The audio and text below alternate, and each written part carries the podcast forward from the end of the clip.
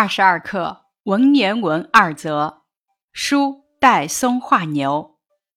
本课的词语解释如下：蜀中泛指四川境内，处士本指有德才而不愿去做官的人，后来也指未做官的士人。所宝指所珍藏的书画。白鼠指数以百计，牛指的是戴嵩画的斗牛图。锦囊玉轴指用锦缎做画囊，用玉做画轴。自随指随身携带。铺书画，铺是晒的意思。铺书画指打开书画，防止受潮发霉。抚掌指拍手。触指抽缩。骨指大腿。乃指雀。调指摆动摇。以是语气词，指了。然之意思是认为他说的对。奴指男仆，在本文指的是耕田的农夫。婢指女仆，在本文指的是纺织的织女。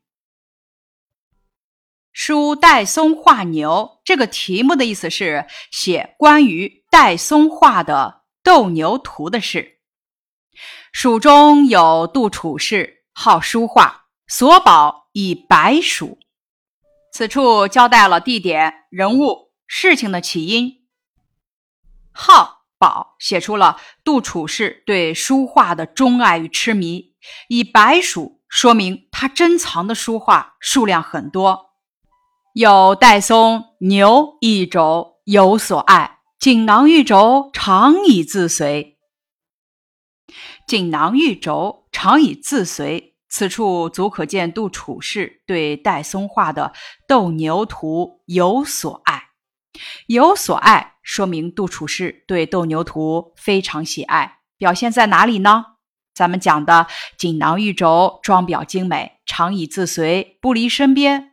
这句话呢，既说明了杜处士对此画的喜爱程度，又从侧面反映出这幅画很珍贵。为下文牧童评话埋下伏笔。此处是第一部分，第一自然段，写的是杜楚士特别喜爱戴嵩所画的斗牛图。一日铺书画，有一牧童见之，抚掌大笑曰：“此画斗牛也，牛斗立在角，尾处入两股间，今乃吊尾而斗，谬矣。”这句话写的是杜处士晒画的时候，有一个牧童发现了画中出现的常识性错误，抚掌大笑，是对画中之谬的讥讽和嘲笑，也表现了牧童的天真可爱，不迷信权威。牧童一语道破画作的错误，而且说的有理有据，说明牧童平时善于观察，又敢于向。权威挑战，处士笑而然之，笑而然之，写出杜处士对牧童的认可和赞同。杜处士不愧是处士，面对牧童的大笑，用笑而然之化解了自己的尴尬。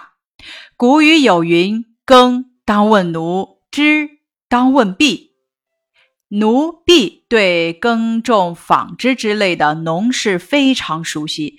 这句话用类比的手法，讽刺了凭空想象的外行人，点明从这件事中明白的道理：外行在遇到不懂的问题时，不应该盲目的迷信权威，而是应该向内行询问，不要不懂装懂，否则就会闹出笑话，遭人耻笑。此处引用古人的话，说明艺术创作离不开细心观察，强调了艺术家应该向富有实践经验的劳动人民虚心学习。不可改也，说明古人说的话很有道理，不得不信。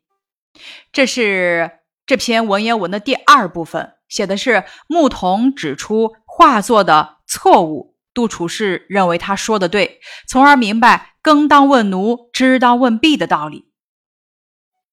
书戴嵩画牛，蜀中有杜处士，好书画，所宝以白鼠。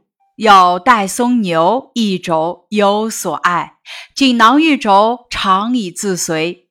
一日铺书画，有一牧童见之，抚掌大笑曰：“此画斗牛也，牛斗立在角，尾触入两股间。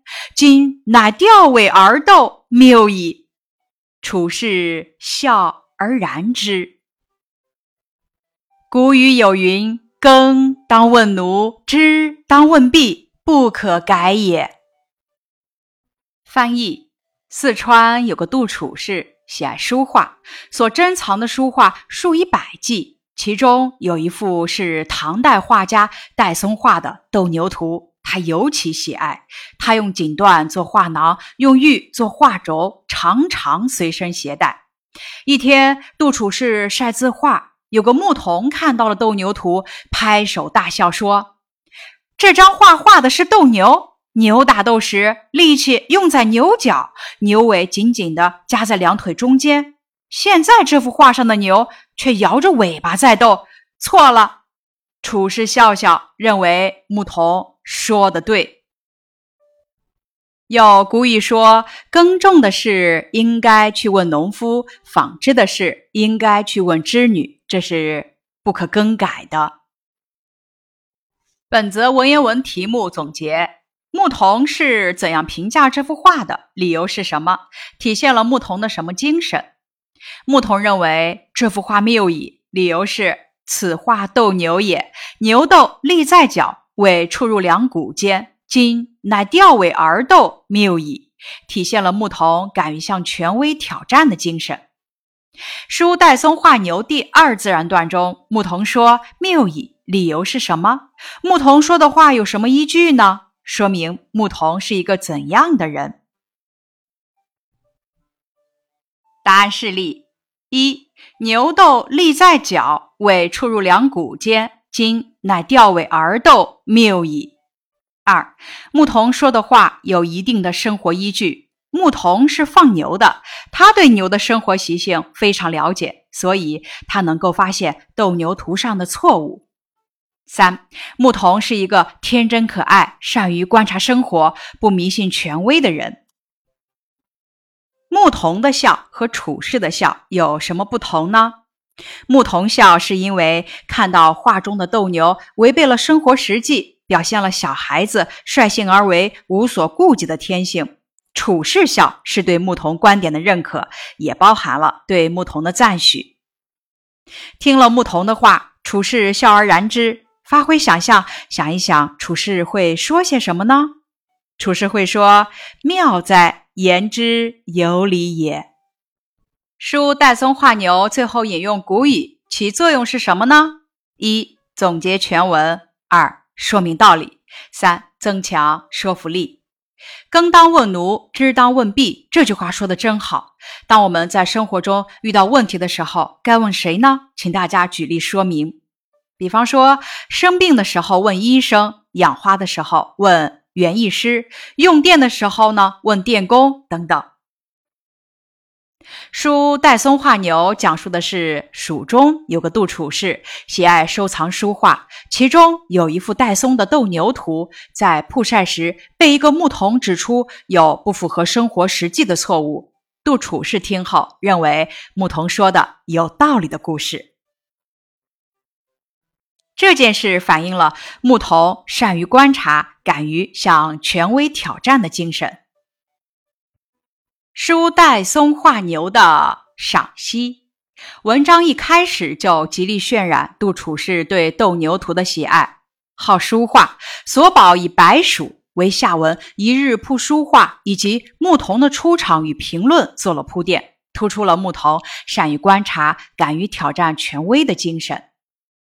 什么是铺垫呢？铺垫是在一个人物出场前，或者一个事件发生前。预先布置局势，安排一些情节场景作为征兆，制造气氛。为了突出主要人物、事物或事件，先对次要人物、事物或事件进行铺陈描述的一种表现手法。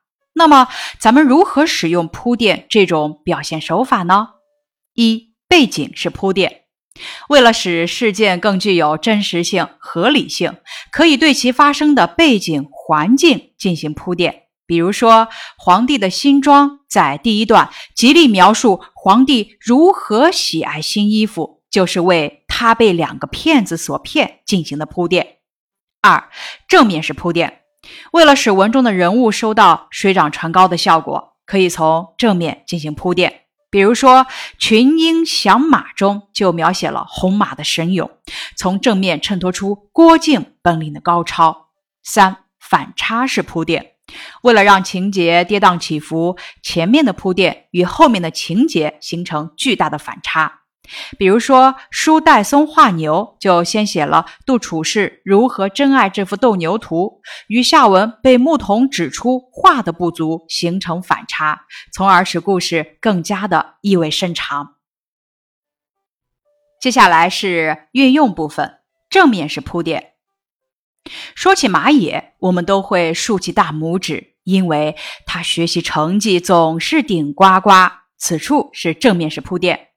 可是我们班的班长比他还要优秀，不止学习成绩好，还多才多艺呢。示例反差式铺垫。凡凡觉得自己成绩好，总摆出一副唯我独尊的架势，不把别人放在眼里。此处是反差式铺垫。这次测试他只得了一个良好的成绩，让他知道了骄兵必败。以上是书戴松画牛的学习部分，感谢你的收听。